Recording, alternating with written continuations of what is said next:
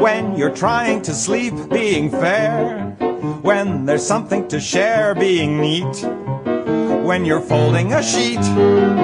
That's mathematics when a ball. 국내 최초, 세계 최초 우주 최강본격 수업 팟캐스트 조콩어 죄송합니다. 오랜만에 돌아왔습니다. 라이프 아티스트 수포자들의 대변인 정남입니다. 동쌤입니다. 반갑습니다. 일단 사죄 먼저 할까요? 자가자. 그래 사과해야 돼. 죄송합니다. 예 죄송합니다. 저희가 너무 오랜만에 찾아왔죠. 그러게요. 예. 두 달, 두 달? 거의 두 달인 것 같습니다. 맞습니다. 이게 쉽지가 않았어요. 녹음이. 일단 한번 뭐 절을 할까 어떻게 해야 되니? 뭐 어떻게 보여줘야 돼? 그러니까 우리의 마음을 어떻게 보여줘야 되니? 아휴. 그래도 왜 늦었는지 네네. 이유라도 아시면 예.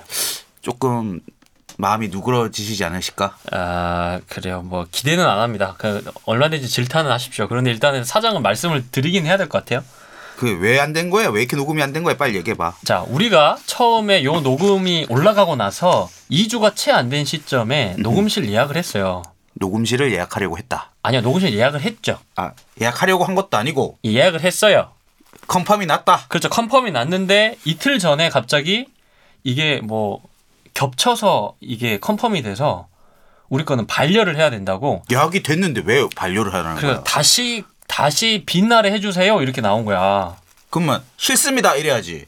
아니 근데 예전에도 한번 그런 적이 있어가지고 이게 이게 시스템이 되게 이상하더라고요 이쪽 녹음실이 아 그래. 그리고 저희 녹음실이 이걸 예약을 하려면 최소 2주 전에 예약을 해야 돼요 꽉꽉 차 있어가지고 음 그래가지고 그렇게 해서 반려를 당하고 제가 그 다음 주 그 다음 주로 바로 녹음 예약을 했으나 했으나 했으나 그때도 똑같은 이유로 다시 반려를 당합니다 똑같은 일을 두 번이나 당했다고? 내가 전화했잖아 너한테 아니 나는 알지 청취자들 봐 들으라고 하는 얘기잖아 지금. 예. 그래서 이씨, 열받아가지고 그냥 그때 이제 대들기 시작했어요. 아. 아. 니 저희가 지금 이게 두 번째고 음흠. 저희가 이게 일정을 맞추는 게 쉽지 않아서 이게 좀 어렵다. 이렇게 네. 비는 걸 꼭 해달라. 음흠. 그래서 물어보니까 뭐 이게 뭐 시스템상 오류가 계속 날 수밖에 없다 이렇게 얘기를 하는 거예요. 시스템상 오류가 있다고? 그러니까 되게 웃긴 게 이게 빈 날짜가 있고 하면 저희가 로그인을 하고 들어가가지고 그러니까. 신청을 해요. 요즘은 이제 21세기니까 무슨 종이로 신청하는 건 아니고 아, 그니까요. 인터넷으로 신청할 건데 어, 어. 거기 뭐 빈자리가 나면 빈자리 있다고 표시가 뜰 거고 거기에 그렇죠.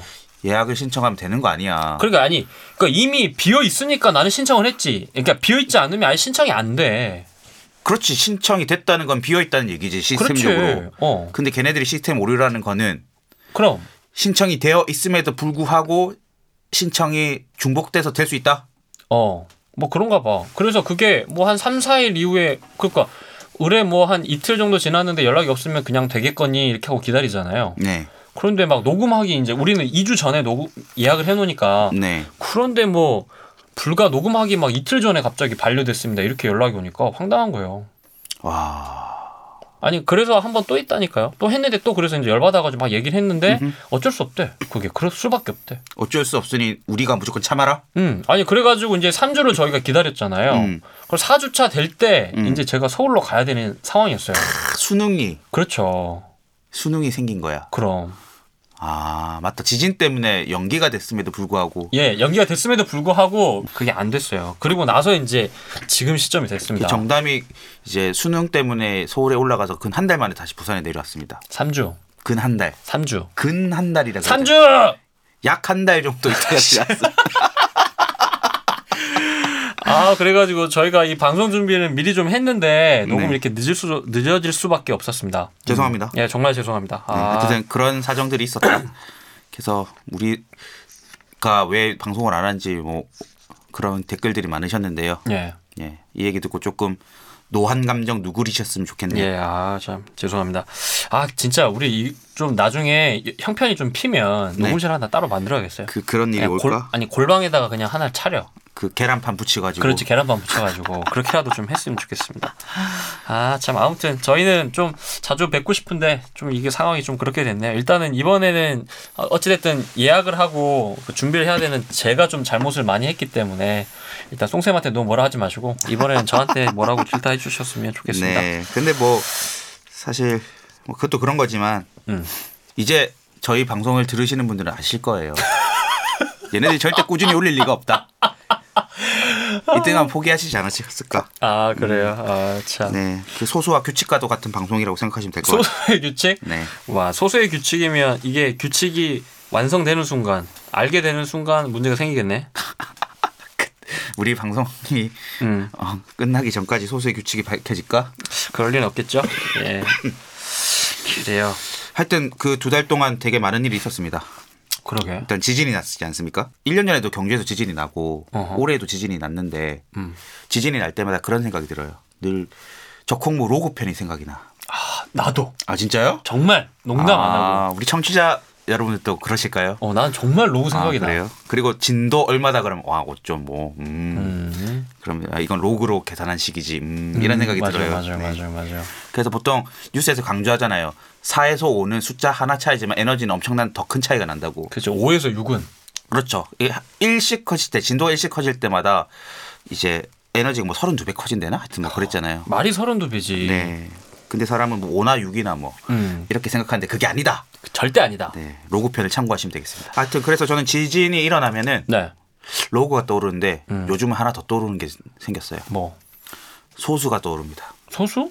네. 왜? 제가 얘기했잖아요. 아 예전에. 소수의 비밀이 그렇죠. 이, 이 우주를 만든 어떤 창시자의 어떤 메- 비밀적인 비밀의 메시지가 아닐까? 그렇죠. 왜냐하면 소수라는 게 그런 거잖아요. 숫자를 쭉 나열하다 보면 언젠가 소수가 하나 등장하긴 해. 근데 언제 언제 근데 언제 등장할지 모르는 거잖아. 그렇지. 근데 지진이 마치 이 소수하고 되게 닮아 있지 않습니까? 어. 지진이 분명 언젠가 지구에 한 번 더 닥치긴 할 것이다. 하지만 언제 오는지를 잘 몰라. 예측이 아. 불가능해. 그렇죠. 소수랑 비슷하지 않아요? 그래서 저는 이런 생각을 해요.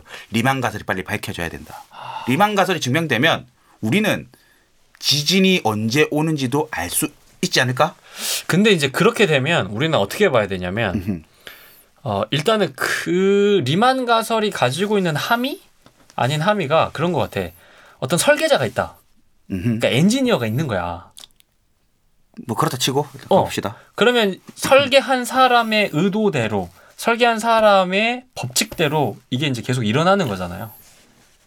리만 가설이 그런 뜻이야? 아니 그런 건 아니지 당연히. 근데 흔히 이제 그런 뭐라고 해야 되나? 아니야, 난 그렇게 생각하지 않아. 근데 아 그냥 그냥 그런 거 그냥 자연의 자, 법칙이다. 피보나치 수열이 어, 자연계에서 많이 발견할 수 있다 그랬잖아. 나 피부나 치킨밖에 잘 모르겠는데. 피보나 치킨 어, 피부나 치킨 그래. 그래. 근데 이제 리만 가설이 이제 밝혀져서 소수의 규칙이 밝혀지면 어, 분명 그런 지진의 발생 빈도랑 어, 주기랑 그런 것들이 소수랑 꽤 많이 닮아 있을 거라고 저는 느낌적인 느낌이 있습니다. 근데 느, 근데 비슷해도 음, 아니 알 수 있을 거야. 알 수 있을 거라고. 이 적홍무 방송 지금 2년째 하고 있는데 초기 그렇게 얘기하고 있어. 뭔또 개똥 같은 소리입니까? 근거는 없지만 하여튼 그런 직감이 아, 온- 직감이 있다, 직감이. 음, 그래서 그래요. 사실 지진이 언제 오는지 알기만 하면은 상당히 피해를 줄일 수 있잖아요. 어, 아니 그런데 지진도 결국에는 수많은 변수들에 의한 거 아니에요? 그러니까 이번에 포항 지진도 아직 이게 인젠이 그렇다고 좀 하자. 아닌데 뭘 그렇다고 하니? 그렇다고 좀 해주면 안 되냐? 그런 것 같습니다. 그래. 내가 그렇다는데. 네가 그런 거랑 어 사실이 그런 거랑 나의 다르지. 느낌적인 느낌으로 그렇다는데. 그래야 빨리 리만 가설이 증명이 돼야 된다고. 저 보세요, 제 그 두 달 우리나 만에 만나서 인생이- 한다는 얘기가 지금 또 우격 다짐이고 지금 수학자라 수학 좋아한다는 사람이 저러고 있습니다 지금. 우리네 인생이 얼마 나 달라질 건데. 사실 봐 태풍 봐 언제 오는지 아니까 우리가 대비할 수 있잖아. 그렇죠, 태풍 그렇죠. 그래. 음. 그런데 지진은 생기기 1분 전에도 모르잖아. 와, 근데 맞아요. 제가 그때 지진에서 느꼈던 그 느낌이 어떤 거였냐면 음. 그날 제가 이제 오전에 다도를 하면서 그 다도 선생님께 심한 꾸중을 듣고 아 혼났어? 난 늘 혼나. 아. 대체적으로 혼나. 그러니까 늘 꾸중을 듣고 그 마음이 별로 안 좋은 거예요. 그런데 이제 우리는 달맞이곡이 있잖아요. 네. 그 달맞이곡에 탁 나오면 바다가 보이잖아. 네. 바다가 너무 그날따라 아름답게 막 반짝이는 거예요. 어허. 그래서 좀 이제 위안을 좀 얻었어.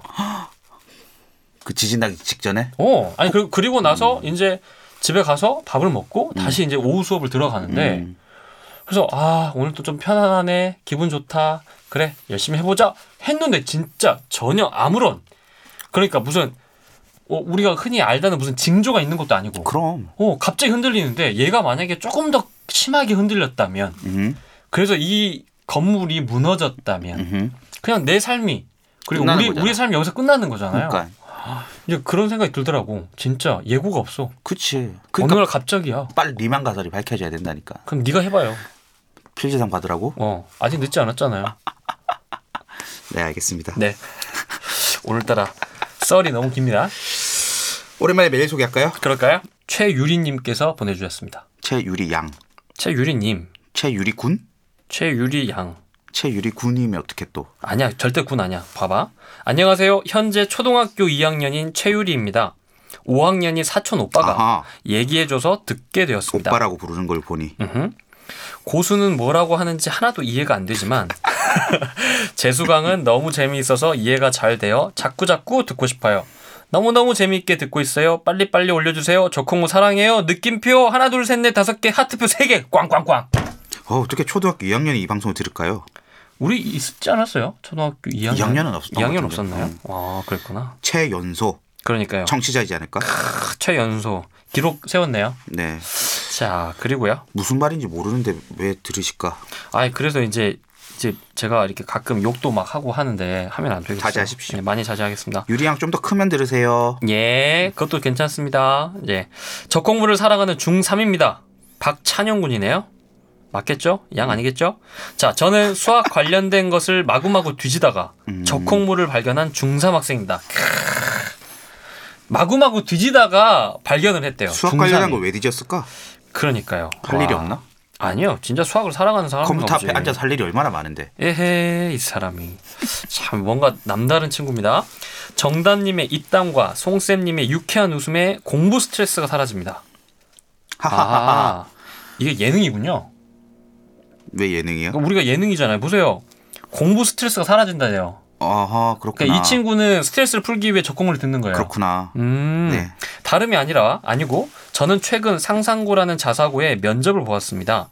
제 꿈이 수학 교육자인데 학생들에게 개념의 원리와 개념이 생긴 이유를 가르치는 그런 선생님이 되고 싶습니다. 오.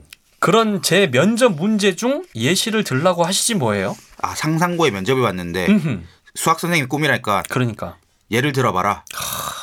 와 근데 고등학교 면접에 이런 걸 물어본다고요? 상상고는 그, 그 학교잖아. 그렇죠. 음. 정석. 그렇죠. 정석. 어 수학의 정석. 어, 당황했지만 저는 적콩무에서 들은 로그 얘기를 했죠. 오. 남다른데. 적공부가 이제는 저의 입시에도 도움이 되네요. 정말 정말 감사합니다. 앞으로도 꽃길만 걸으시고 가능하면 일주일에 한 번씩 업로드 부탁드려요. 느낌표 3개 보내셨습니다. 박찬영 군 이렇게는 안 됩니다. 면접에서 그러니까. 조콩무에서 들었던 얘기를 하시다니. 아니 근데 면접이 원래 이래요? 이렇게 어려워요? 자사고 면접이? 난 모르지. 아니 이거 제 느낌에는 거의 송쌤이 최근에 학교 면접 보신 거랑 거의 비슷한 수준 아닙니까? 아 근데 얘가 이 친구가 학생들에게 개념의 원리와 개념이 생긴 이유를 가르치는 그런 수학 선생님이 되고 싶다고 했잖아. 아. 그러니까 예를 들어보라 한 거지 뭐. 그리고 본인이 들은 얘기 중에 제일 그럴싸했던 적 로그를 설명하신 거겠죠. 우리 로그 이야기는 좀 괜찮은 것 같아요. 아 그래요? 음, 쉽게 얘기하면 잘 빠진 것 같습니다. 예, 네. 아유 칭찬해 인색한 사람이 말이야. 그러게. 어쨌든 찬영군 이- 그래서 이제 합격했는지 안 했는지 알려주세요. 아, 그 궁금하긴 하네요. 네. 저뭐 떨어져도 이 친구가 어딜 가든 자기 음. 꿈이 수학 교육자니까 꼭 수학 교육자 되실 것 같고요. 음흠. 벌써 중3 이렇게 자기 삶을 고민하고 직접 움직이고 계속 알아보잖아요. 음. 음, 뭘 하셔도 잘하실 것 같습니다. 음, 네, 어쨌든. 되게 기분 좋은 메일이네요. 합격 여부 궁금합니다. 예. 면접에도 도움이 되는 조콩무군요. 자, 그러니까 자주 해야 될 텐데. 그러게 말입니다. 다시 한번 죄송한다는 말씀을 드리겠습니다. 더 할 말 있나? 없어요. 자, 아름다운 그녀의 목소리 듣고 돌아오시겠습니다.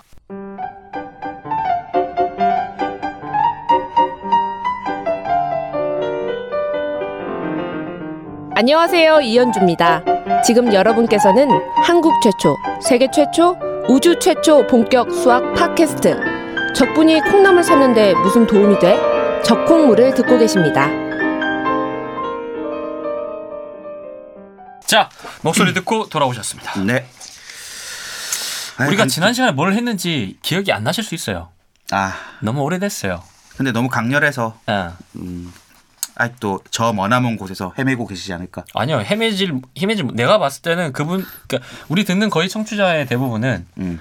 그 이 굳이 이 이 질문을 가지고 네. 우주까지 가진 않았다 이렇게 생각합니다. 아 그래도 몇몇 분들은 그러니까 몇몇 명은 갔겠지. 음, 갔다 오셨을 것 같은데. 예. 그러니까 늘 기억하세요. 우리 방송은 수포자들을 위한 방송입니다. 근데 수포자들이 보통 수학 시간에 주로 하는 게 망상이잖아. 이게 수학 시간에 망상하기가 딱 좋은 주제 아니야? 그러니까 수학 교, 교과서에 이렇게 막 뭐 그림 그리면서. 그리고 어, 그죠. 우주 다 그리면서 막 저는 저는 주로 그런 거였어요. 오늘 수학 시간을 무사히 넘어갈 수 있을까? 저 선생님을 피해갈 수 있을까? 아 내 번호가 불리면 어떡하지? 음, 아 맨날 그 시켜가지고. 그러니까 이상한 게 저는 제가 이렇게 그냥 이렇게 앉아서 편하게 풀면 풀리는데 나가서 풀려면 또 안 풀리고 막 그랬어요. 음. 너무 긴장을 많이 하는 켜- 성격이었나 봐요. 아 원래 그런 성격이야? 원래 그런 성격이에요. 아 수행이 안 덜 됐네. 아 이때는 그때가 아니지. 꺼져. 아, 긴장되지 뭐. 아 참. 네. 그래요. 어쨌든 망상하기 좋은 음흠, 뭐 그런 주제라고 생각하고요. 그래요. 그래서 막 차원에 대해서 고민도 한번 해보셨을 거고 음흠. 4차원, 4차원의 세상 어떤 것일까 뭐 그렇게 고민도 해보셨을 것 같고 뭐 인터스텔라 같은 영화도 한번 보셨을 것 같고 인터스텔라도 괜찮 괜찮고 컨택트 아 어라이벌 어라이벌 어 원전 어라이벌 컨택트 그거 꼭 보세요. 나 너무 재밌게 봤는데 그거 너무 재밌어. 아, 같이 볼 사람이 없어서 아니 그것도 재밌어요. 타임 타임 패러독스 정말 놀랍게도 여러분 제가 인터스텔라도 아직 안 봤습니다. 헐. 어라이벌도 안 봤고 진짜? 타임 타임 패러독스도 안 봤어? 진짜 보고 싶은 영화인데 어. 그리고 적어도 그 정도 영화는 한번 봐줘야지 이 부행칼의 추측을 얘기할 자격이 있다고 생각도 들었는데 그래 그러면 오늘 방송 여기까지 하자. 야 오랜만에 우리가 근황을 얘기했고 야 배고프다. 어 이거 혼자 보기엔 좀 그렇더라고 아 그래? 혼자 혼자 그래 근데 저는 인터스텔라 기억나는 게 음흠. 이제 그 우주로 탁 튀어나와요. 네 그러면서 이제 우주선이 진짜 무슨 점처럼 막 보이거든요. 음흠. 그 공간감. 근데 그건 아이맥스로 봐야 돼. 어. 재개봉을 언젠가 하지 않을까? 인터스텔라 몇 번 했다던데 또 하지 않을까? 음, 그때 꼭 큰 스크린으로 보세요. 아이맥스로. 음. 대딱 큰 걸로. 어. 네 그래야 오래 느낄 수 그러니까 있어요. 그렇게 보고 싶은 영화가 또 있어 그 예전에 산드라 블록 나와가지고 막 우주에서 막 지구로 탈출하는 그 영화 있잖아 산드라 블럭이 우주에서 지구로 탈출한다고. 조지 클루니 나오고 산드라 블록 나오고 아. 그 영화 제목이 뭐지 어, 아, 그, 그 영화 너무 재밌게 봤는데? 음, 그 영화도 생각나고 막 우와, 하여튼 아실 거야 청취자들은 우리만 모르지 우와. 어, 그 아. 영화 기억나지 우와, 그 뭐지? 우주에서 망망대해를 떠도는 공포감을 아주 잘 심어줬던 영 그래, 그때 그 이동진 그 평론가님이 뭐라 했냐면, 다섯 점 별점 5점 아, 주셨지 벌려 5점 주시고, 그게, 이 영화는 뭐 경이로운데 이거는 영화 감상이 아니라 그때 경험이다 그랬어. 우주를 경험하게 해준다 아, 그랬어. 맞다, 맞다, 맞다. 어, 그런 거, 그런 맞아 거. 맞아 경험하는 느낌을 줬어 아, 잠깐, 뭐지? 근데 그 영화는 봤다 제목이 뭐지? 나 그 영화 세 번이나 봤는데? 제목이 생각이 안 나. 맞아 그 영화는 진짜 보는 것 같은 느낌이 아니었어 내가 어. 거기 있는 것 같았어 어. 그래 그 음. 카메라 기법도 어마어마했고 OST도 진짜 어마어마하고 상징도 진짜 끝장이에요 그 영화. 진짜 무섭던데 그 영화 와 아 난 너무 재밌던데 진짜. 그 역시나 그 삶의 생존에 대한 것. 하, 진짜 네. 굳이 영화 제목을 얘기해야 되는 거 아니야? 영화 팟캐스트 아닌데. 생각해보고 싶어서 아니, 찾으면 나오지. 뭐였지? 검색해봐. 해줘? 뭐야? 아니 그냥 그냥 나의 기억력으로 뭘까? 뭘까? 뭘까? 뭐였지? 그래비티. 아 중력. 중력이었네, 이름이 맞아. 중력이었네. 아 맞아 맞아 그레비티. 맞다 맞다 맞다. 이 들으시는 분들 은 그래비티, 아, 얼마나 맞아. 네. 한심하게. 저 같은 아, 생각도 못- 아 진짜 왜 그래? 그러면서 그러셨겠네. 아유, 뭐 우리가 그래요 뭐. 자, 그래서 뭐였니 근데 프랭칼의 축지 그거 먼저 얘기해드려야 될 거 아닌가요? 우주가 어떻게 생겼느냐에 그렇죠. 관한 질문이었고. 근데 질문이 좀 이상했어요. 한번 읽어볼게요. 네. 단일 연결인 3차원에 닫힌 다양체는 3차원 구와 위상 동형이다. 네, 이거였습니다. 예, 뭔 소리인지 모르겠죠? 기억이 안 나요. 도넛 하나만 기억하시면 될 것 같아요. 도넛 뭐야? 어. 그리고 4차원. 그렇지. 우주 4차원이면 표면은 3차원이다. 음흠. 그래서 지구의 형태, 2차원 표면인 지구의 형태를 구라고 판별했었던 방법을 예. 4차원 우주의 표면인 3차원 공간에서도 그와 같은 방법이 통용되는가에 관한 얘기였죠. 음, 말하고 음. 보니 되게 어려운 말이네. 그러게 되게 어렵다. 그렇습니다. 그래서 하여튼 뭐, 저 원하는 곳으로 잘 다녀오셨길 어, 바랍니다. 예. 그래서 오늘은 이제 다녀오셨는데 네. 이제 그래피티 그죠? 중력으로 이제 딱 지구에 도착을 했어. 그렇습니다. 근데 아직까지 현기증이 있을 거 아니야. 그렇죠. 내가 왜 현기증을 겪었는지에 대한 설명을 좀 해드리도록 하겠습니다. 네, 제가 그 방송 끝나고 나서 질문해 주지 마세요 그랬는데 어. 댓글로 질문을 많이 남기셨더라고요. 그러니까 그 당신 입방장 떤 거예요. 질문하지 마세요 하면 무조건 질문한다. 왜 그렇지? 기다리지 마세요 하면 꼭 기다리고. 왜? 사람이 원래 그렇게 되어 있어. 네, 하여튼 질문은 하지 마십시오. 저한테 질문하자. 제가 뭘 알겠습니까? 내가 푸엔카르 추측 어떻게 이해하겠어? 아, 되게 고생해요. 제가 제가 이번에는 좀 잘못한 것 같기는 하고 내가 이거 하자고 아니 근데 재밌으니까 재밌지 뭐 나는 어떡해. 사실 페렐만이 쓴 논문도 봤단 말이야. 봤어 어, 보면 뭐하니? 알지 알지 못하는 못하는데 사람인데. 네. 외국어지 외국어 자 아, 참. 그래요 한번 저희가 아는 데까지만 예, 네네. 전달해 드리도록 하겠습니다 그 몇몇 댓글 중에 이런 게 있었어. 그 어. 푸엔카르 추측이 페렐만을 지- 페렐만이 증명했으니까. 그렇지. 그래서 우주는 둥글다는 얘기 아닙니까? 그렇게 맞아 그렇게 질문하신 분이 계셨어요. 네. 하지만 그렇지 않다. 안 씁니다 네. 푸엔카레 추측은 증명 방법을 증명한 거예요. 그리고 푸엔카레가 추측한 거는 우주가 둥글까 안 둥글까를 추측한 게 아니라 그렇죠 이런 방법으로 증명을 해 이런 방법을 시도해서 아니 뭐 해야 돼? 맞아 이런 방법을 시도해서 어. 성공한다면 성공한다면 우주가 둥글다고 말할 수 있을까? 없을까? 그렇지 이걸 증명한 거죠. 맞습니다. 있을까 없을까? 그래서 푸엔카레 추측이 증명됐으니 아 이런 방법으로 시도하면은 지구가 둥글다고 우리는 알 수 있다. 어.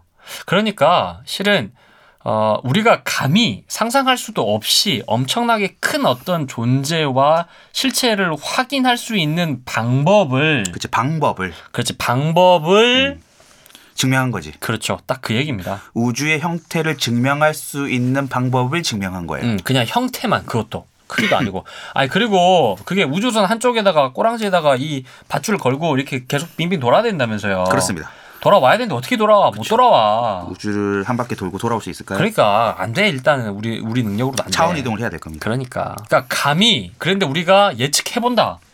그러 그게 좀 더 가까이 가는 거죠. 그렇습니다. 네, 그렇게 생각하시면 되겠습니다. 네, 그리고 또 다른 질문이 뭐냐면 예. 도넛 모양의 밧줄을 두를 때 도, 도넛 얘기 하시- 했잖아요. 지난번에. 그렇지, 그렇지. 그 구멍 안으로 통과하지 말고 도넛의 겉 둘레를 따라 돌면은 밧줄을 회수할 수 있는 거 아니야? 아 맞아요. 저도 처음에 그렇게 생각했는데, 그러니까 네. 도넛 위에 있잖아요. 살짝 얹는 거예요. 그쵸. 그러니까 튜브 그 위에 그 가운데 딱 줄 따라서 큰 원. 그렇죠. 큰 원에 따라서 그냥 위에다가 얹어. 큰 원을 따라 밧줄을 이렇게 다 얹으면 그렇지. 땡기면 모이잖아. 그럼 그럼 되는 거 아니야? 그렇게 생각할 수 있습니다. 그렇게 돌 럭키하게 그렇게 돌 수도 있잖아. 그렇죠. 하지만 그렇지 않다. 예 왜 아닙니까? 이 도넛의 비율을 든 이유가 뭐냐? 음흠. 바로 이 복잡한 위상 수학의 내용을 좀 더 사람들이 이해하기 쉽게 비유적으로 표현하다 보니까 생긴 오해였습니다. 아 그러면 우리가 뭘 오해하고 있어요?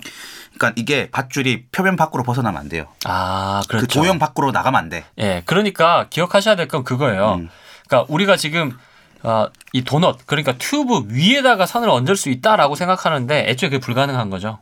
그러니까 그렇죠. 왜냐면 그 밧줄을 쭉 당기다 보면 구멍에 빠져버리잖아. 그렇죠. 그러면 튜브 밖으로 벗어나 버리잖아요. 네, 네, 그러면 맞습니다. 안 된다는 겁니다. 음흠, 네. 그래서 지난번에 질문은 크게 이 두 가지였던 것 같아요. 음흠. 네. 정답은 뭐 질문 같은 거 없죠? 없어요. 네.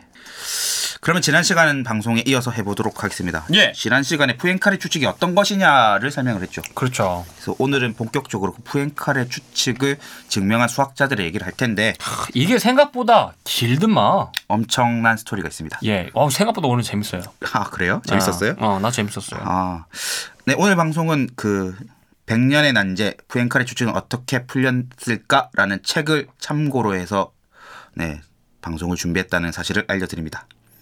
출판사는 살림메스네요. 그래서 푸엔카레 추측이 좀 더 궁금하신 분들은 이 책을 보시면 될 것 같고요. 예. 우리 방송을 듣고 읽으시면 더 잘 이해가 되실 겁니다.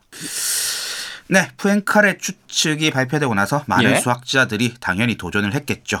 근데 푸엔칼의 추측이 어떻게 발표됐었지? 왜 그건 기억이 안 날까? 푸엔카레 추측이 어떤 논문에다가 이걸 적었어요. 아. 그리고 이 질문은 우리를 저 머나먼 곳으로 데려다 줄 거라 그랬죠.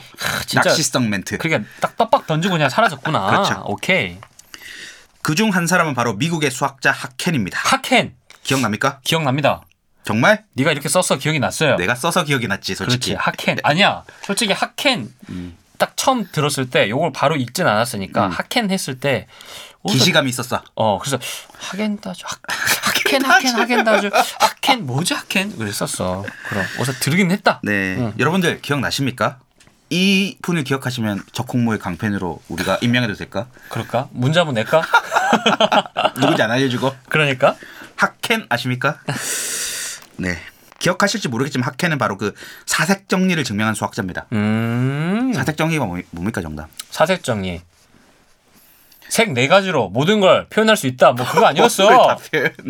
다 채울 수 있어 뭐 지도가 뭐 이렇게 막 나눠주고 뭐 그랬었어 네 그겁니다. 느낌적인 느낌으로 기억하고 있네. 아 그럼 음. 자 학행과 아펠 학켄과 아펠이 공동으로 컴퓨터를 써서 증명한 거죠. 그래서 이제 수학계에 논란이 많았죠. 음. 그렇죠 컴퓨터를 써서 증명한 것도 증명이냐? 해로 쳐줄 수 있느냐? 하지만 증명이다 왜냐하면 논리적으로 아무 모순이 없기 때문이죠. 그렇죠 하지만 수학자들 자존심은 매우 상하죠. 그럼 나도 하겠네 그래서 아직도 이거 수학적으로 증명하려고 시도하시는 분들이 계시죠. 아 하지만 안 되고 있습니다. 아 그래요 네. 뭔가 깔끔하게 하고 싶은가 보다 이 사색 정리를 컴퓨터 말고 진짜 수학적으로 깔끔하게 풀면은 필지상을 받을 수 있을까요? 줄 거- 것 같아 안 줄 것 같아. 줄 것 같아요 아 그래요? 어. 인간의 자존심을 세워줬기 때문에. 아니 단순히 인간의 자존심이라기보다는 또 다른 방식일 테니까 아. 그렇지 않을까 아이디어가 다 아예 다른 아이디어겠죠 근데 이미 참이라고 이게 결론이 난 문제잖아. 좀 맥이 빠질 것 같아서. 근데 수학은 단순히 어떤 결과물만 보려고 하는 게 아니라 야 수포자에 비해서 그런 얘기 나오니까 되게 이상하다. 아 그래 뭘 맞다는데 또 증명을 해야 되는 거 아니야? 아 그래야 되는 거야? 네가 자꾸 내 캐릭터의 정체성을 좀 야, 가지고. 네가 가. 자꾸 내 캐릭터를 만들려고 이러니까 하니까 네가 임마 수포자 코스프레 한다는 얘기가 나왔잖아. 아니 근데 제가 그 수포자에 대한 정의를 다시 한번 내리긴 해야 될 것 같아요. 음. 그러니까 최근에 무한도전에서 무슨 수능을 봤다면서요? 그랬다죠. 어 근데 뭐 그 그쪽에 뭐 아무래도 이제 다들 수학 공부한 지 오래되셨을 테니까 그렇죠. 수학 문제 푸는데 뭐 가관이었다면서 그렇습니다. 그러니까 그런 거에 비하면 제가 그거 제대로 못 봤는데 음. 그런 거에 비하면 나는 수포자를 하기 조금 애매한 부분은 있다. 음 그렇다. 그러니까 그러니까 만약에 그 듣는 분들이 그냥 마치 내가 뭐 뭐 뭐야 박명수처럼 어허. 어, 마치 내가 뭐 정준하처럼 음흠. 뭐 이렇게 제가 수포자이지 않을까 이렇게 생각하시면 그거는 조금 거리가 있다. 그거보단 좀 잘했다. 그것보다 좀 좀 더 많이 잘했다. 네. 아 그래요. 어쨌든 내 개인적으로는 내가 수포자를 생각한다. 그럼 어차피 뭐 수포자의 정의가 따로 있는 것도 아닌데. 그러니까 나 수학이 싫어요. 나 수학을 포기하고 싶어. 그럼 수실자 해라. 그럼. 수실자. 아 근데 말이 좀 이상해. 수실자. 수포자. 그게요. 수망자 수망자. 망은 뭐야? 망한 사람. 수학 망이 있다. 수혐자 아까 요새 혐오가 혐오? 유, 혐오가 유행이잖아요. 수혐자. 자 이상하네요. 알겠습니다. 죄송합니다. 음. 네, 그 사색 정리를 증명했던 하켄이 예. 푸엔카르 추측에 도전하게 됩니다. 아. 물론 이때 도전했을 때는 사색 정리를 증명하기 전이죠. 음흠. 하켄은 대학생 때 푸엔카르 추측에 대해서 처음 알게 되었습니다. 음흠. 하켄은 당시상을 다음과 같이 회고하였습니다. 푸엔카레의 추측을 처음 보았을 때 정말 간단해 보였습니다. 증명하지 못하는 것은 내가 바보이거나 충분히 노력하지 않았거나 둘 중에 하나라고 생각했습니다. 젊었으니까요. 네. 젊은이의 어떤 치기 음흠. 그리고 되게 똑똑하다는 거지. 아 그렇지. 이게 어떻게 간단해 보일 수가 있어. 우리는 그 되게 복잡해 보이는데. 아니 일단 말도 이해가 안 돼. 그죠? 음. 그렇게 해서 증명에 이제 빠져들게 됩니다. 예. 근데 해도 해도 안 되죠. 음. 그래서 좌절에 가득한 멘트를 치게 됩니다. 언제나 98%까지는 쉽게 도달하지만 나머지 한 발자국 때문에 실패합니다. 하지만 또다시 궁리에서 해결책을 발견해서 한동안은 그것을 몰두합니다. 그 방법이 안 된다는 것을 알았을 무렵 또 다른 아이디어가 떠오릅니다. 그렇게 해서 정신적으로 휘둘리면서 점점 깊이 빠져듭니다. 처음 가졌던 희망은 머지않아 절망으로 바뀌고 마지막에는 자신의 분노를 조절할 수 없게 됩니다. 그것이 푸엔카레의 추측의 덫입니다. 크, 무슨 수학 문제 풀다가 절망으로 바뀌고 분노까지 분노 조절 장애까지 생기나. 그러게. 네, 무섭죠. 아무리 증명을 하려 해도 음흠. 증명이 안 되니까 어. 하켄은 이제 푸엔카르의 추측이 틀렸다고 생각합니다. 그때는 맞다고 생각하고 증명에 덤벼들었는데 그렇지. 이게 증명이 안 되는 이유는 음흠. 틀린 거기 때문이야. 나는 이게 어떻게 읽혔냐면 발상의 전환인가? 그러니까 나는 이렇게 음. 생각했어. 그냥 우리가 또 근데 우리가 이런 경험 다 한다? 아 모두 다 다 한다? 문제 풀다 답이 없으면 우리가 잘못됐네. 아, 아니야, 아니야. 아니야? 아니야. 아니야. 봐봐. 우리가 사랑에 빠져. 아, 또 사랑이야. 음. 어, 사랑에 빠져. 이 여자가 너무 좋아. 어허. 너무 사랑해. 음, 음, 음. 짝사랑이네. 음. 한참 한참 한참을 들이대. 대시를 많이 했어. 어, 들이대. 막 해. 근데 안 받아줘. 음. 그럼 어떻게 할 거야? 포기해야지. 그러니까 마음이 그냥 쉽게 접혀? 나는 이미 마음 주고 어? 정도 주고 시간도 주고 나 뭐 어? 어떻게 해? 어떻게 해야 돼? 이재명이 괴롭히기 시작합니다. 누구를? 이 사람을. 아 스토킹을 한다고? 그렇죠. 왜 나를 안 좋아해? 어 그래서 아 너는 내가 알던 그 사람이 아니야라고 얘기할 수도 있고요. 어, 어 아, 진짜?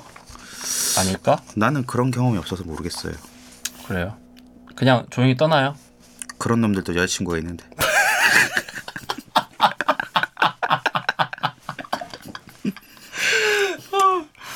넘어가도록 하겠습니다. 예 알겠습니다. 아. 네. 그래서 하여튼 하켄이 결국에는 프랭칼의 추측을 본인이 해결하지 못하니까 네. 이제 틀렸다라고 하는 것 그러니까 발레를 찾기 시작했다 이 말씀이죠. 그렇죠. 음. 잘못됐다. 음흠. 그래서 내 푸엔카르 추측, 이 망할 놈의 푸엔카르 추측이 틀렸으면 내가 보여주리라. 뭔가 이 애정하던 마음이 분노로 바뀌게 되는 거죠. 아. 이건 틀렸어. 그런데 확실히 알 수 있는 건 이런 것 같아. 하켄의 열정은 정말 대단했다. 이 정도 되면 이제 집착이지. 아니요, 저는 근데 그 열정인가? 집착도 마- 아, 물론 뭐 애정의 다른 이름이 집착 아닙니까? 다른 이름이라고 하기보다는 약간 뭐랄까 관점이 조금 다른 거지. 그 속성이 근데 저는 어찌 됐든 사랑, 열정 뭐 이런 것들은 거의 같은 카테고리 안에 어떤 에너지 같아요. 음흠. 이렇게 방향이 살짝 틀어지면 그게 이제 뭐 뭐 누군가를 위한 혐오일 수도 있고 막 그렇잖아. 우리 관심이 없으면 뭘 혐오해? 그렇죠. 어. 아 진짜 그러네. 네가 한 말이 맞네. 사랑을 얻지 못하니까 음. 이제 증오하기 시작하네. 그러면 어찌 보면 또 열렬히 사랑했던 연인이었던 상, 상대가 떠나게 되면 음. 그 연인이 이제 막 욕하기 이제 시작하죠. 그렇군요. 네이 삐. 이렇게. 음.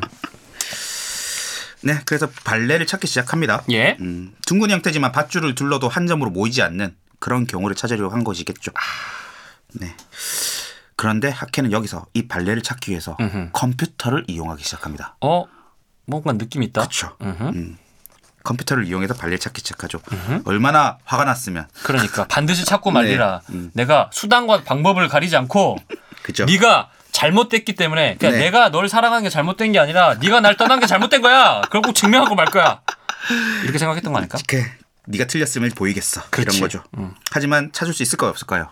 못 찾았겠지. 왜냐면 이게 참이라고 증명됐잖아. 그러니까. 근데 거짓인 걸 어떻게 찾아? 그럼 우린 알고 있잖아요. 절대 못 찾죠. 컴퓨터를 동원해도 못 찾습니다. 이렇게 푸엔칼의 추측에 집착하는 하켄의 모습을 본 예. 그의 가족들은 하켄을 푸엔칼의 병에 걸린 환자라고 불렀습니다. 푸엔칼의 병.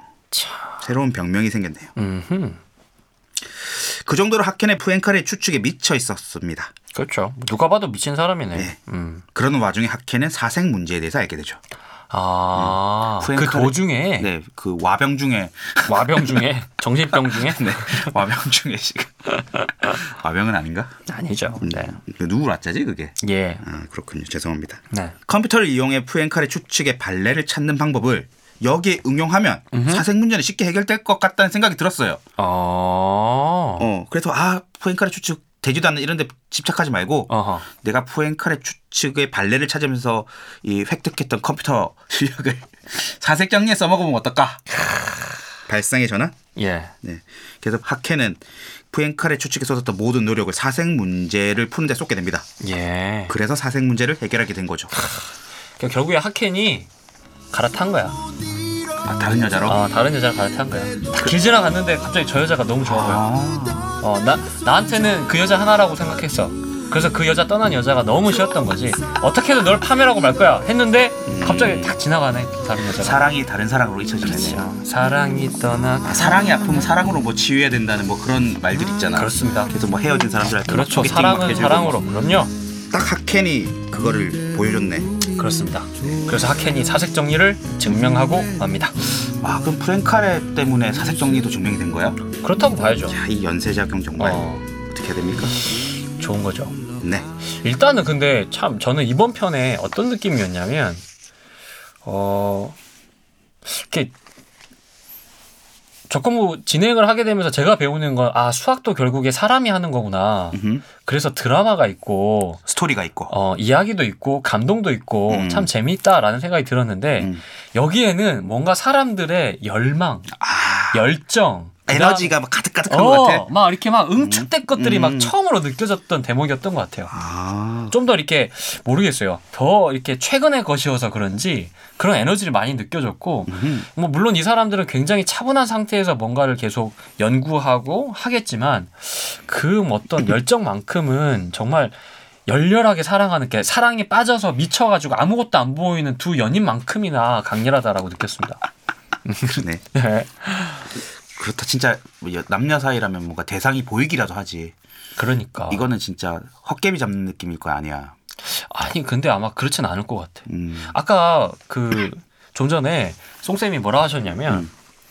나는 이런 느낌 있다. 내가 소수를 발견하게 되면 아. 소수의 그러니까 소수의 비밀이 밝혀지면 음.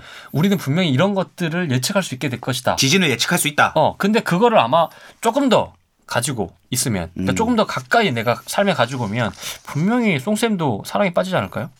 거의 갑자기 그 결론이 글로 가. 아니요. 그 사랑이 아니라 그러니까 아. 뭐 사람과의 사랑이 아니라 그 문제와 사랑에 빠지지 않게 되겠냐고. 아, 그래. 그러면 당신이 이제 막 피지상도 받고 막 그럴 수도 있겠지. 아직 나이는 받을 수 있습니다. 그러니까요. 아직 늦지 않았어요. 아직 나이로는 가능합니다. 아유 달맞이 구경 어 산책하기도 좋고 수학 공부하기도 딱 좋구만. 그렇죠. 바닷가를 거닐다 필재상을 받으신 분이 잠시 후 나오죠. 예, 그 얘기 한번 가볼까요? 학켄 말고도 많은 수학자들이 푸엔칼의 추측에 도전했다가 좌절하였습니다. 예, 미국의 수학자였던 존 슬텅링스, 스털링스 스털링스 이 사람도 누구며? 수학자입니다. 알고 있었어요? 몰랐습니다. 그렇죠. 기억할 필요 없습니다. 알겠습니다. 하여튼 이 존 스털링스는 이러한 논문을 쓰기도 했습니다. 어떻게 하면 푸엔칼의 추측을 증명하지 못할까? How not to prove the Poincaré conjecture. 이렇게 읽는 게 맞나? Not to prove. How not to prove. 예. 어떻게 하면 푸엔칼의 추측을 증명하지 못할까라는 논문이 쓰여질 정도였다. 아, 진짜 싫었다 이 말이지. 와, 진짜 푸엔칼의 추측이 어떤 의미였는지. 그러니까. 네. 이 존 스털링스는 푸엔카레가 했던 그 말, 이 질문은 우리를 저 원한 곳으로 데려다 줄 것이다라는 말이 그대로 실천됐다고 말했습니다. 왜? 푸엔카레 추측에 도전했던 수학자들이 다들 정신이 나가서 엉뚱한 곳으로 가버렸기 때문이지. 그렇죠. 그러니까 어디로 보, 보내준다 얘기 안 했잖아. 약간 그러니까 저 안드로메다로 가버린 거야. 그러게요. 아, 참, 근데 이렇게 수학 문제가 혹은 어떤 이러한 논제들이 오, 이렇게 사람들이 이렇게 미치게끔 만들 수 있다는 것 자체도 되게 신기해요. 그러게. 음. 수포자들에게는 전혀 일어날 수 없는 일이죠. 그러니까, 뭐야. 음. 쟤왜 저래? 그러겠죠. 그렇죠. 1960년으로 갑니다. 예. 대학교 시간 강사였던 미국의 스티븐 스메일 박사는 스멜. 푸엔칼의 추측에 관한 새로운 발상을 해내면서 이 푸엔칼의 추측을 새로운 국면으로 이끌어냅니다. 아하. 일단은 그동안 계속 좌절당했던 푸엔카레 추측에 관련된 어떤 네. 연구들이 뭔가 이제 새로운 이야기를 실마리. 시작한다. 그렇죠. 실마리를 찾게 됐다. 네. 이 말이네요. 새로운 실마리가 생기게 됩니다. 그 뭡니까 도대체? 하기 전에 이분이 이력이 아주 독특합니다. 뭔데요? 우리가 바로 찾던 그 사람입니다. 어떤 사람? 우리가 늘 얘기했잖아. 뭐. 아, 왜 수학자들은 다 어렸을 때부터 다 똑똑해. 아. 왜 다 천재야. 아. 좀 못하다가 좀 나중에 좀 잘한 이런 사람 없나? 어허. 찾았습니다. 이 사람이 그래요? 그렇습니다. 우리 한번 봅시다. 이 스메일 박사는 어, 어렸을 때부터 천재 소리 들었던 그런 사람들이 아니에요. 어떤 사람인데요? 그냥 공부를 조금 잘한 정도, 아. 네. 정담 정도? 그렇네. 조금 잘했던. 조금 잘한 정도. 진짜. 학부 때 전공은 수학이었겠죠 당연히 잠깐만. 야, 말이 안 되지. 그래도 수학을 그래도 뭐 중고등학교 때까지는 수학을 잘했으니까 수학학과에 갔겠지. 그 수학과를 갔겠지 아니면 이 사람이 뭐 점수 맞춰 예. 수학과 갔겠어? 아니 그랬다고 완전 뭐 가우스처럼 대천재는 아니었다고 아. 파스칼처럼 어렸을 때부터 막 삼각형의 내각 180도 아니야 나는 내가 찾는 사람 나 같은 사람이야 수학 아예 못하고 막 이렇게 막 벌벌 떨고 막 이랬던 애가 박명수가 갑자기 필지상을 가는 거 그렇지 그게 가능할까? 아니. 안 되겠죠? 근데 어찌됐든 우리가 지금까지 들었던 넘사벽과는 좀 다르다. 야 그게 가능하다는 거는 어. 내가 당장 피겨 연습해서 올림픽 금메달 딴다는 알았어, 얘기야 알았어, 알았어. 그만한 얘기 그만해. 오늘 박명수 씨 얘기를 굉장히 많이 합니다. 그러게요 난 그분 별로 안 좋던데. 방송에서 불편해요. 편집하겠습니다 네. 네. 심지어 학부 때 전공이 예? 학부 때 전공이었던 수학 과목 성적이 B나 C 정도밖에 못 받았대요 나랑 비슷하네. 나도, BC. 나도 전공은 늘 BC였어. 아 그래요? 어, 나는 교양이 늘 A였어. 아 교양빨로 서- 학점이 좋았군요 그렇죠. 저는 그래서 교양적 인간이라고 별을 불렸는데. 아 별명이 아, 그거였어요? 교양적 인간이었어요. 그렇게 리포터 뭐 이런 거 하면 와서 꼭 봐달라 그런다. 어쨌든 여러분 네. 역대 우리가 소개했던 수학자들은 대학 가서도 뭐 엄청난 활약을 펼치고 막 뭘 증명하고 막 아니야 이미 중고등학교 게임 끝나잖아 걔네들은 그렇지. 대학도 금방 가고 근데 학점이 B와 C였다니 뭔가 친숙하지 않습니까? 만만하다 내 옆에 앉아 있는 그 친구와 같이 않, 처럼 보이잖아. 근데 수포자들 입장에서도 이쪽은 넘사벽이야 그렇지. 수학 전공 근데 이런 어떤 사람이 이제 어마어마한 일을 벌이게 되는데. 그러니까 좀 네. 좀 알려주세요 더 가봅시다. 예아 아, 네. 그리고 이분이 대학원도 잘릴 뻔했어요. 진짜 음, 대학원도 간신히 들어갔어 그리고 어, 성적과 상관없이 미래의 가능성에 대한 투자로 그래도 몇 명 한 뽑아보자 이렇게 해서 간신히 들어갔던 아 음, 그러니까 케이스래요. 성적은 안 좋은데 오케이 그리고 대학원에서 낙제점을 받아서 수학과 학과장의 분류가 퇴학 경고를 받게 됐답니다. 어 크, 진짜 근데 그랬던 이, 이- 이런 사람이 갑자기 푸엔카라 추측에 관련한 논문을 발표하게 됩니다. 아 당연히 놀라지 뭐야 그러니까 뭐 듣보잡이지 쉽게 얘기하면 그러니까. 완전 듣보잡 아, 쟤, 아, 쟤 내일 잘릴지 오늘 잘릴지 몰라. 음. 아, 쟤는 뭐 공부도 안 하고 뭐 하는 거야? 맨날 술만 먹고 뭐 하는 거야? 그러니까 쩌리 오브 쩌리 그렇죠. 그렇죠 진경도 안 쓰던 사람이었죠. 근데 걔가 갑자기 나타난 거야 그렇습니다. 그래서 박사 따고 이제 시간 강도를 전전했던 뭐 그런 케이스인데 어 그가 발표한 논문 제목은 바로 고차원에서 일반화된 푸엔칼의 추측 그렇습니다. 고차원에서 일반화된 푸엔카라 추측이었습니다. 자 포인트 한번 생각해 봅시다 고차원이래요 네, 고차원입니다. 음흠. 이미 충분히 고차원인데 그러니까 뭘 또 고차원이란 얘기냐? 그래 자, 푸엔카라 추측은 그거였죠. 4차원 우주 공간에서 음흠. 3차원 표면일 때 밧줄을 뺑 둘러서 한 점으로 이렇게 딱 모을 수 있느냐에 관한 얘기였습니다. 그래서 이제 우주가 4차원인지 뭐 5차원인지 6차원인지 7차원인지 뭐 알 수 없지만 음흠. 당연히 낮은 차원에서부터 출발해야 될 거 아니야. 아, 오케이. 그게 상식이잖아. 알았어 근데 이 스메일 박사는 어 발상의 전환을 합니다. 어떻게 높은 차원에서부터 접근하기 시작한다 이 말이죠. 나 같은 아, 놈이네 어떻게 이런 생각을 할 수 있지? 왜 이런 생각을 할 수밖에 없지 공부를 못해서? 아니 그러면 일단 지금까지 다 증명이 안 됐잖아 어. 그러면 나라도 한번 그렇게 생각해 볼 수 있는 거 아니야 당연히 2차 방정식이 안 풀리니까 어 3차 방정식 풀어봐야지 이런 생각을 한다고? 음 이게 안 되니까 저게 그냥 되게 간단한데 와 수- 수포자들 이런 생각을 하나? 어. 난 이게 되게 이해가 안 돼. 아 이게 이해가 안 돼. 이, 2차 방정식이 종복이 돼야 3차 방정식을 풀지.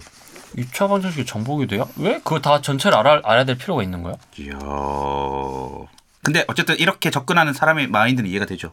어 충분히 네, 저 차원에서부터 당연히 접근하는 그렇죠. 겁니다. 그러니까 수학자들도 당연히 야 4차원이 안 되는데 어떻게 5차원이 해결이 되겠어? 뭐 이렇게 생각한 거지. 뭐. 그냥 그때까지 이게 안 될 거야. 어. 그냥 이렇게 막연하게 생각한 거지. 4를 해결해 5를 해결하지. 네. 그렇지. 원래 근해 공식도 1, 2, 3, 4 이런 순서대로 갔잖아. 어, 봐봐. 나 일단 결혼 먼저 했잖아. 아 그래. 아 그럼. 네가 그, 이- 이쪽으로 전문가라서 그런 거구나. 그렇지. 나는 직접- 거꾸로 하기 전문가. 그럼 거꾸로하기 전문가. 일단 결론 먼저 딱 내려놓고 시작해. 스메일 박사네. 그럼요. 별명 이제 스네일이야? 데카르트에서 스메일로. 스티븐?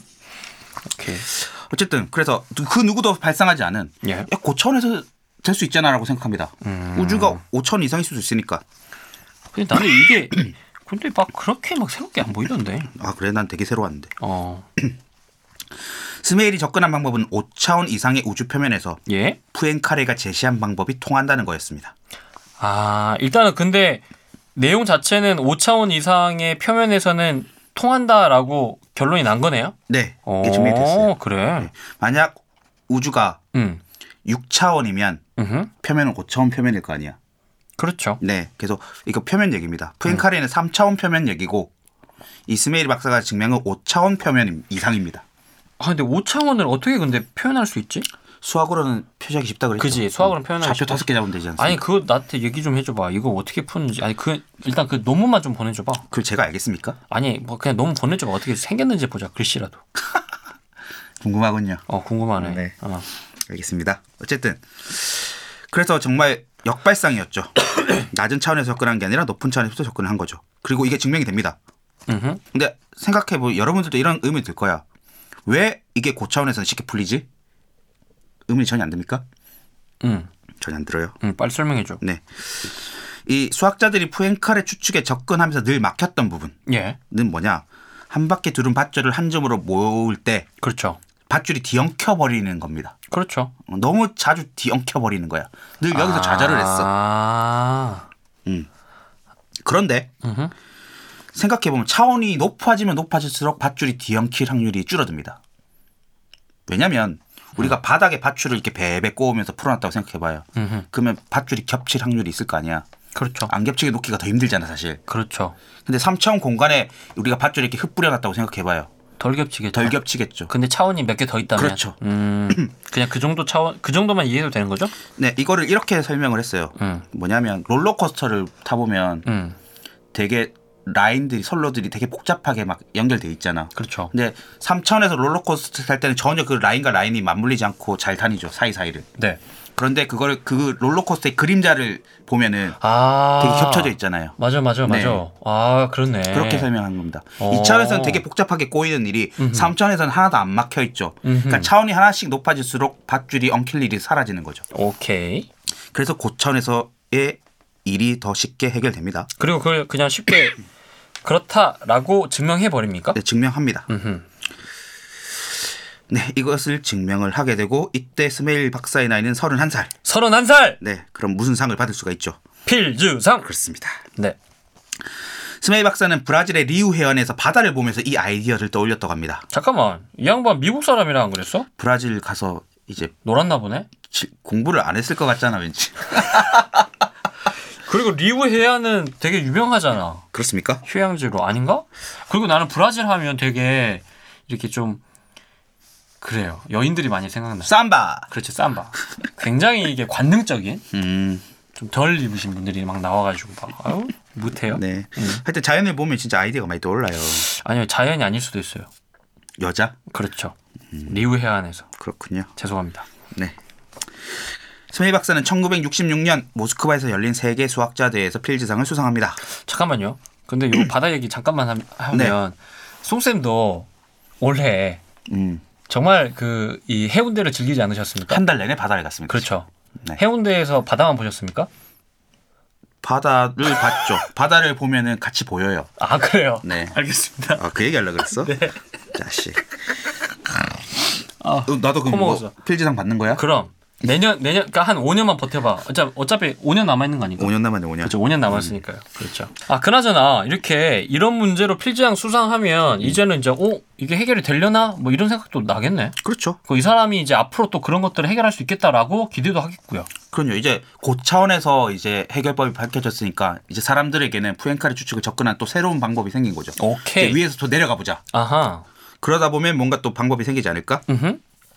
스메이 박사는 이런 공로 때문에 차원의 벽을 깬 남자라는 아주 멋진 별명이 생깁니다. 아, 차원의 벽을 깼다.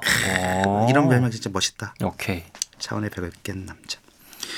이 스메일 박사 덕분에 1982년 미국의 마이클 프리드만 어 잠깐만 프리드맨? 그 경제학자 아닙니다. 그 밀턴 프리드만이지 그 아 양반. 예. 예, 그 양반 아니고요. 네. 미국의 마이클 프리드만은 이제 사차원 표면에서의 푸엔카의 추측을 해결하게 됩니다. 어 그리고 이 사람도 또 필지상을 받습니다. 어허. 무슨 푸엔카의 추측만 하면 필지상이야?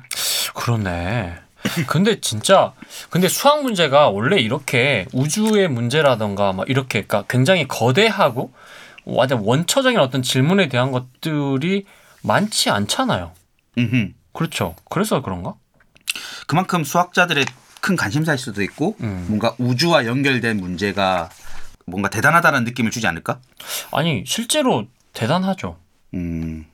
어, 그러니까 지금은 수학이 약간 물리학의 도구처럼 사용되지 않나요?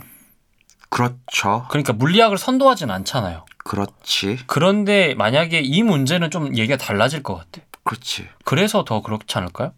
아. 음, 그냥 아주 당연, 난 자연스럽게 그런 생각이 들던데. 그렇지. 물리학에서 4차원, 5차원을 어떻게 하겠어? 그럼 그냥 음. 그거는 그, 래서더 그럴 것 같아. 음. 그러니까 진짜 그러니까 판을 자체를 다시 짜주는 거죠. 이 차- 고차원이 되면 관념적인 세상으로 바뀌어서 음, 뭔가 철학 쪽에서도 이제 영향을 줄 수밖에 없다고. 그럼요. 음. 아니, 그니까 자꾸 우리 제가 영화 이야기를 하는데 인터스텔라도 그렇고 컨택트도 그렇고 타임 패러독스라는 영화도 그렇고 시간 자체가 꼬여버려요. 그러니까 그렇죠. 음. 우리는 영화를 보는데 하여튼 시간대로 보겠죠. 러닝 타임이 그러니까 1시간 했다가 1시간 1분이었다가 1시간 2분으로 넘어가는데 그 안에서는 시간이 계속 막 혼재되면서 왔다 갔다 해요. 음. 우리가 느끼는 시간은 단방향. 그렇죠. 단방향. 일정하게 그러지만 어. 실제로 그렇진 않죠. 그렇죠. 아, 그러니까 적어도 우리가 느끼는 건 이게 상대적으로 흐른다까지 정도는 우리가 그치, 알지만 상대성 이론으로 근데 인해서. 반대로 거슬러 올려버리는 사람도 있다니까요. 존재가 있다고. 그러니까 내가 이제 뭐 뻘소릴 수 있지만 네. 애들한테 한 번씩 퀴즈 내는 게 그 퀴즈를 내거든. 어떤 퀴즈요? 베르나르 베르베르 개미란 소설에 나온 퀴즈인데 성냥 우와. 성냥개비 여섯 개로 어. 정삼각형 네 개를 만드는 문제인데 음. 그게 한 면의 길이가 성냥개비 하나의 길이가 같아야 되거든. 음. 근데 그 문제를 내면은 그러니까 뭐 시간 없으니까 빨리 설명할게요. 음. 절대 이차원에서는 해결이 안 됩니다. 아, 이렇게 네. 세워버리는구나. 정 근데 삼차원으로 정사면체를 만들면 해결이 되거든요. 음. 근데 나는 그 문제가 진짜 어마어마하게 우리에게 큰 시사점이 있다고 생각해. 왜냐면 이차원에서 해결 안 되는 게삼차원에서 너무 쉽게 해결이 돼. 음. 그러면 우리가 예를 들어 4차원을 인식하게 되면은 음. 3차원에서 너무 어려웠던 일들이 너무 쉽게 해결될 거라는 거야. 당연하죠. 그냥 단순하게 생각해봐도 우리가 이제 몇만 광년을 가야지 다른 별로 갈 수 있대잖아. 난 그렇게 비정상적으로 거리가 멀 거라고 생각이 왠지 잘 안 들어. 근데 먼저 4차원 인식되면 되게 쉽게 갈 수 있을 것 같아 그런 것을. 뭐 그런 걸 수도 있고 뭐 음. 되게 많은 것들이 가능해지지 않을까. 그게 너무 기대돼. 근데 저는 4차원은 인식하는 게 아닌 것 같아요. 아 그래? 그러니까 쉽게 얘기하면, 그러니까 이 인간이라고 하는 몸을 가지고 감각기관을 가졌기 때문에 우리는 그냥 3차원을 인지할 수밖에 없는 거지. 음. 그러니까 이 신체 구조가 그럼 4차원 이상 인식 못 한다. 절대 못 넘어가. 그래? 아무리 저는- 단련을 해도 어, 아무리 공부해도 아니 그런데 저는 그러니까 가끔 명상이나 이런 걸 하면서 차원에 대한 이야기까지는 연결되지 않지만 되게 기이한 경험을 막 하게 될 때가 있잖아요. 네. 뭐 예를 들어서 눈을 갑자기 가- 잠깐 감았다 떴는데 뭐 뭐 몇 년이 지나 있다라든가 음. 어 그런 것들 그러니까 결국에 미세한 정신 세계 그러니까 우리가 가지고 있는 이 육체를 좀 벗어나고 순수한 의식만 가지고 어떤 것들이 이루어진다면 아까 본인이 말씀하셨던 것처럼 몇만 광년을 그냥 아주 손쉽게 날아가고 막 하는 게 가능할 것 같아. 음. 그래서 그 베르나르 베르베르의 그 영화 뭐지? 타나타노트였나? 타나타노트? 그 책이잖아요, 이 영화. 영화로 나왔니? 아니요 죄송해요 책. 음. 그 베르나르 베르베르 타나타노트하고 천사들의 뭐 있었는데 뭐 그런데 보면 그 있어요 명상을 통해서 이게 영으로 빠져나가 그래서 우주 공간에서 막 서로 싸워요 음 그런 이야기 있어요 그런데 일단은 저는 이 몸 갖고는 안 된다 왜? 봐라 이 몸이 생각보다 되게 거추장스러워 맨날 먹어줘야지 자야 돼 음. 그리고 이 몸이 있는 한 계속 욕망들이 일어나 어. 그래서 그게 자꾸 인식의 어떤 그런 것들을 계속 방해한다고 그런 게 있어야 재밌잖아, 근데. 먹어야 재밌고. 아 물론 그게 재미있을 수는 있죠. 근데 그게 한계인 것 같아. 내가 봤을 때 그게 그래서 차원을 못 넘어가는 거야. 음. 그런 모든 감정들이 다 거세당하고 거추장스러움이 사라지고 차원의 벽을 넘을 수 있으면 넘어갈 거야? 음. 아, 그래? 그런데 우리 가끔 이제 예술 작품을 보거나 막 할 때 되게 너무나 우리가 아 저런 건 뭐 천상의 세계일 거야라고 하는 것들을 보면 되게 우리가 사는 세계랑 되게 다른 어떤 되게 미묘한 어떤 것들을 전달해 주잖아요. 음. 저는 그런 거가 알고 아닐까? 싶어? 아니 아니 알고 싶은 게 아니야. 그런 사람들이 잠깐 넘어갔다가 보고 온 거나 넘어가서 느낀 거거나 아니면 다른 방식으로 경험한 것들을 표현한 거라고 생각해. 음. 우리가 인식할 수 있, 는 수준으로. 아, 그게 예술 작품이 될 수 있겠다. 아까 우리가 가끔 보는 예술 작품이 다 그렇다는 얘기는 아니고, 음. 그러니까 우리가 막 되게 막 그거 보면 막 뭐 눈물이 난다 그러면 이, 뭐 되게 그 이상한 느낌들이 막 오고 막 그런 것들 있잖아요. 음. 그러게요. 그래서 저는 약간 인간이라고 하는 게 이 우주의 되게 다양한 존재들 종 중에 하나인데 그렇게 높은 차원의 존재는 아닌 것 같아요. 그런 생각이 좀 들어요, 저는. 그런 느낌적인 느낌이 있다. 너의 소수의 느낌과 같다. 나의 느낌을 무시하지 마라. 알겠습니다. 네. 인정하겠습니다. 예. 네, 어쨌든 이 누구냐 차원의 벽을 깬 남자 예. 스메일 박사는 필지상 수상 후에 네. 바로 이제 대학 교수가 임명, 임명이 됩니다. 예. 그리고 다시 브라질 가서 노나요? 그럴 수 있습니다. 예. 그리고 그다 그 뒤로는 이분이 뭐 딱히 큰 활약을 하시는 게 아니잖아요. 네, 그냥 그러고 망고 땡인 거야. 아직 살아 계십니다. 아 그렇군요. 네. 예. 죄송합니다. 와, 여든이 넘으셨네. 아좀 살아 계세요? 음. 오. 네, 계속 가겠습니다. 예.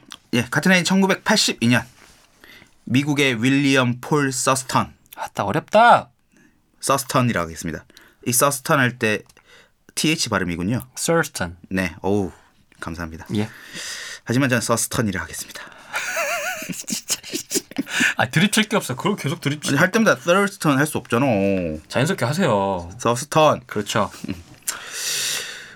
서스턴 또 논문 하나를 발표하게 되는데 예. 이걸 또 세상을 깜짝 놀라게 할 만한 논문입니다. 뭔데? 푸엔카레 추측은 우주가 둥글다는 가정하에 밧줄을 두르고 회수하는 방법으로 그것을 증명할 수 있다는 내용이죠. 그죠 일단 둥글어야 어, 돼. 둥글면 이렇게 증명할 수 있다는 거잖아. 아 근데 서스턴은 이렇게 생각했어요. 둥글지 않으면 어떡할 거야? 그렇지. 그 당연한 질문인데 나도 하지 않았어. 근데 다들 우주는 둥글다고 생각하더라고. 내가 물어보니까. 왜냐면 태양도 둥글고 달도 둥글고 지구도 둥글고 화성도 둥글고 목성도 둥글대. 우주라고 안 둥글 소냐 이렇게 생각하던데. 아 음. 그러면 송쌤도 둥글다고 그냥 의뢰 그렇게 생각이 들어요? 왜냐면 그 구형의 형태가 자연계에서 존재할 수 있는 가장 안정적인 형태잖아. 그렇죠. 어. 그런데 우주는 안전된 형태가 아니잖아요. 아 그래? 지금도 계속 확장되잖아요. 그렇긴 한데 그래도 확장되는 게 되게 불안한 모습으로 확장되지 않을 막, 거야. 뭐 이렇게 어. 막, 막 날선 이 모서리가 있는 것 그러니까 곧 같은 쓰러지거나 부서질 것 같은 막 그런 이상한 모양으로 확장되진 않겠지. 음흠. 되게 안정적인 형태로 확장되겠지. 당... 그래서 음. 근데 근데 나는 그니까 이게 이게 제 제가 이제 아무것도 모르니까 이제 막 멍청이가 막 또 멍청이가 막 대충 생각한 건데 그러니까 그 모양이라고 하잖아요 모형이라고 하잖아요 음, 근데 제가 생각하는 다차원의 모형은 좀 달라요 그러니까 디멘션을 하나씩만 더 찍는 게 아니고 그렇지. 되게 완전 달라요 음. 맞아. 4차원부터 면이 하나 더 생긴다. 이렇게 또 생각하면 안 그게 될 것 같아. 아니라니까 음. 어쨌든 그래요 서스턴이 이렇게 생각했습니다. 어 우주가 안 둥글면 어떡할 거야? 어떡하지 너는 왜 둥글다고 과장하고 그것만 증명하고 있어? 그러니까 또 발상의 전환을 하게 됩니다. 그래서 어떻게 됩니까 그래서 서스턴은 우주가 어떻게 생겼는지 직접적으로 한번 알아보려고 합니다. 어 그러면 경우의 수를 한번 따져 보려고 했겠네 이제 우주의 구체적인 형태는 어떻게 생겼을까? 네, 야 근데 되게 재밌었겠다 그렇습니다. 우주의 모양이 어떻게 생겼을까를 직접 고민하게 되는 거죠. 아니 그게 업이잖아 이 사람은. 그렇지. 그리고 감히 시도조차 하지 않지, 솔직히 사람들이. 푸이카의 추측도 증명이 안 이게 되는데. 이런 거를 고민해도 밥 벌어 먹고 살 수 있다는 사실이 되게 부럽다. 아, 그러네. 나나 이거 할 수 내 있는데. 네, 엄마한테 등짝 맞아, 이거 하고 있으면. 맞잖아. 방구석에서 일도 안 하고. 아, 어머니, 저는 우주가 어떻게 생겼는지 지금 고민하고 있습니다. 등짝 맞는다니까. 얘 가서 임마 알바라도 하라고. 아니 대학에서 이걸 하면 상을 받는데 집에서 이걸 하면 등짝을 맞구나. 아 그럼. 진짜. 아 그래서 다들 교사를 하는구나. 그래요, 맞아요. 월급 받으면서 이런 거 하려고. 아 아, 진짜 천체 물리학이나 할걸 나도 진짜. 아, 교수가 좋은 거구나. 네 우리 엄마 아빠가 그랬어요. 우리 아버지가 초등학교 6학년 때인가 내가 그런 거 했어요. 그 초등학교 때 그런 거 있죠. 뭐 실험 대회. 음, 과학 학교 학교 학교 학교 대표로 음, 나가고 음. 막 그런 거 했는데 그게 뭐 광주 대표로 나가 광주 대표가 아니다 광주에서 뭐 했는데 상을 탄 거예요. 음, 그래서 나 그게 너무 재밌었어요. 음. 그래서 나 과고 갈 거예요. 그러니까 어. 네가 무슨 뭐 이런 거. 등짝 맞았어. 아 등짝 맞은 게 아니라 아주 막나 무시당했어? 아니 무시도 무시고 막 너무 무섭게 막 몰아쳐가지고 아우 뭐 생각도 못했어. 아, 그때부터 너희 부모님이 너를 뭔가 네. 법조계로 키우려는 큰 야심이 있었는데 얘가 눈치도 없이 과학고 간다 그래서 맞은 건가? 그렇다고 보여지죠. 그러니까 아하. 음. 때리진 않으셨는데 굉장히 되게 어마어마한 언어 폭력을 당했던 걸로 기억이 납니다. 근데 나는 진짜 그런 게 되게 재밌었거든요. 음. 음, 그게 너무 재밌었고 신기했는데. 그러니까 내가 지금도 막 그런 거 뒤져보죠. 아, 그렇죠. 그쪽에 관심이 많지. 그러니까 뭔가 좀 허황된 거. 등짝 맞을 일들. 어, 나는 그런 게 너무 재밌어. 그러니까 영화도 그런 거 다 좋아하나 봐요. 그 그걸 되게 리얼하게 느껴요, 저는. 그래서 그렇습니다. 자. 네. 어쨌든 그렇습니다. 서스턴은 우주가 어떻게 생겼는지 직접 이제 알아보려고 합니다. 하지만 등짝은 맞지 않았다. 교수였으니까. 그러니까요. 네.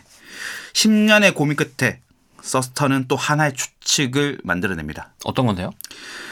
3차원 우주 표면이 아무리 복잡한 모양을 띠더라도 8가지 형태를 조합한 것에 불과하다는 추측을 만들어냅니다. 그러니까 이 사람이 이렇게 된 거라니까 10년 동안 내가 고민을 했어. 음. 고민했더니 8개밖에 안 나와. 그렇죠. 딱 그렇게 얘기한 거죠. 그렇습니다. 그래서 우주가 아무리 복잡하더라도 이 8개 형태를 이어붙인 것에 불과할 것이다. 어허. 음, 그리고 서스턴은 이 추측을 기하화 추측이라 불렀어요. 아, 기하화. 네. 지오메트리 기하와. 맞습니다. 아, 오케이. 네. 기하화 추측 근데 이게 중요해? 중요합니다. 왜 중요해? 나중에 보면 아시죠. 빨리 얘기 줘. 그 서스턴이 예측했던 8가지 형태 중에 예. 단 하나만 둥근 형태고 어허. 나머지 일곱 개는 도넛처럼 구멍이 뚫린 형태입니다. 어, 근데 우리가 알고 있잖아. 도넛은 일단은 구멍이 뚫려 있으니까 네, 밧줄이 회수가 안 돼. 그렇습니다. 네. 밧줄을 둘러도 해수가 안 됩니다. 그러면 이 여덟 가지 형태 중에 유일하게 밧줄을 둘러도 해수가 가능한 형태는 둥근 구형 하나밖에 없다는 거죠. 그렇죠. 네. 그러니 이런 결론이 나올 수 있습니다.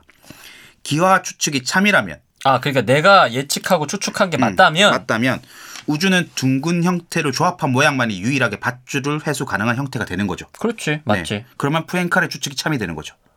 아 이런 논- 논리가 전개가 됩니다. 어허 오케이. 이해가 안 됐을 수도 있습니다. 그래도 괜찮아 넘어가 일단. 그 결론은 뭐냐? 어허. 기하 추측이 증명이 되면 푸엔카의 추측도 증명이 되는 거다. 어 오케이. 이런 결론에 도달하게 됩니다. 그러면 자기 기하의 추측을 누군가가 또 증명해줘야 돼? 그렇습니다. 자기가 증명해? 자기는 증명 못합니다. 그냥 추측만 해? 네, 그럼 우리도 추측만 만들자. 그럴싸한 거. 그럴까? 그러면 내 이름도 좀 올려줘. 송정 추측 어때? 송정 추측. 네, 되게 웃긴 게 뭐냐면 어. 이 푸엔카의 추측을 증명한 사람은 이제 페렐만이잖아. 그렇죠. 그러면 이 푸엔카의 추측이라 불러야 될 게 아니라 페렐만의 정리라 불러야 되는 게 맞지. 맞지. 증명한 사람 이름 따야 되잖아. 그렇지. 하지만 이건 여전히 푸엔카의 추측인 거지. 맞지. 너무 유명하니까. 음. 좀 페렐만 입장에서 억울하지 않겠어? 골드바의 추측도 그렇지 않아? 그것도 증명이 되면은 증명한 사람 이름이 붙진 않겠지. 그거 증명됐다 하던데? 안 됐어? 안 됐을걸? 안 됐을걸? 안 됐? 난 됐었다는 얘기 본 적이 없는데. 그래? 음. 몰라. 내, 늘 나, 나의 정보는 불확실하니까. 아 그래? 음. 그 페르마의 마지막 정리 같은 경우는 뭐 그럴 수 있어. 페르마 지가 증명했다고 우겼으니까 아. 뭐 페르마의 정리라고 할 수 있는데 그렇구나. 그렇네. 내가 결국에 다 했는데, 어? 이름은 그렇네. 이렇게 유명한 이름은 진짜 아, 막 그래도 뭐 다 뭐 이렇게 보상은 해주잖아요.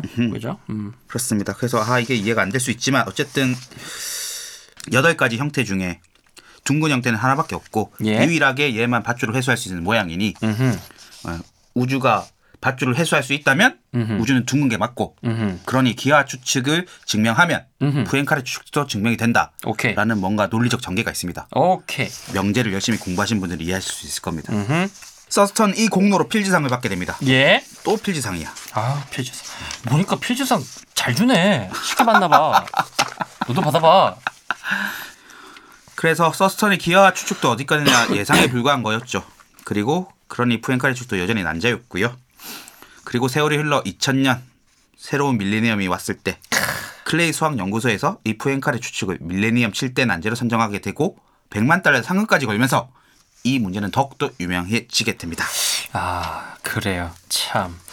야, 이게 근데 우리가 한참 녹음한 것 같은데 도대체 페를만은 언제 나옵니까? 이제 나옵니다. 이제 나오나요? 네. 아, 그런데 어떡하지? 우리 이제 나가야 되는데. 아 시간이 다 됐어요? 네, 녹음 시간 다 돼버렸어요. 어? 아 여섯? 아 네.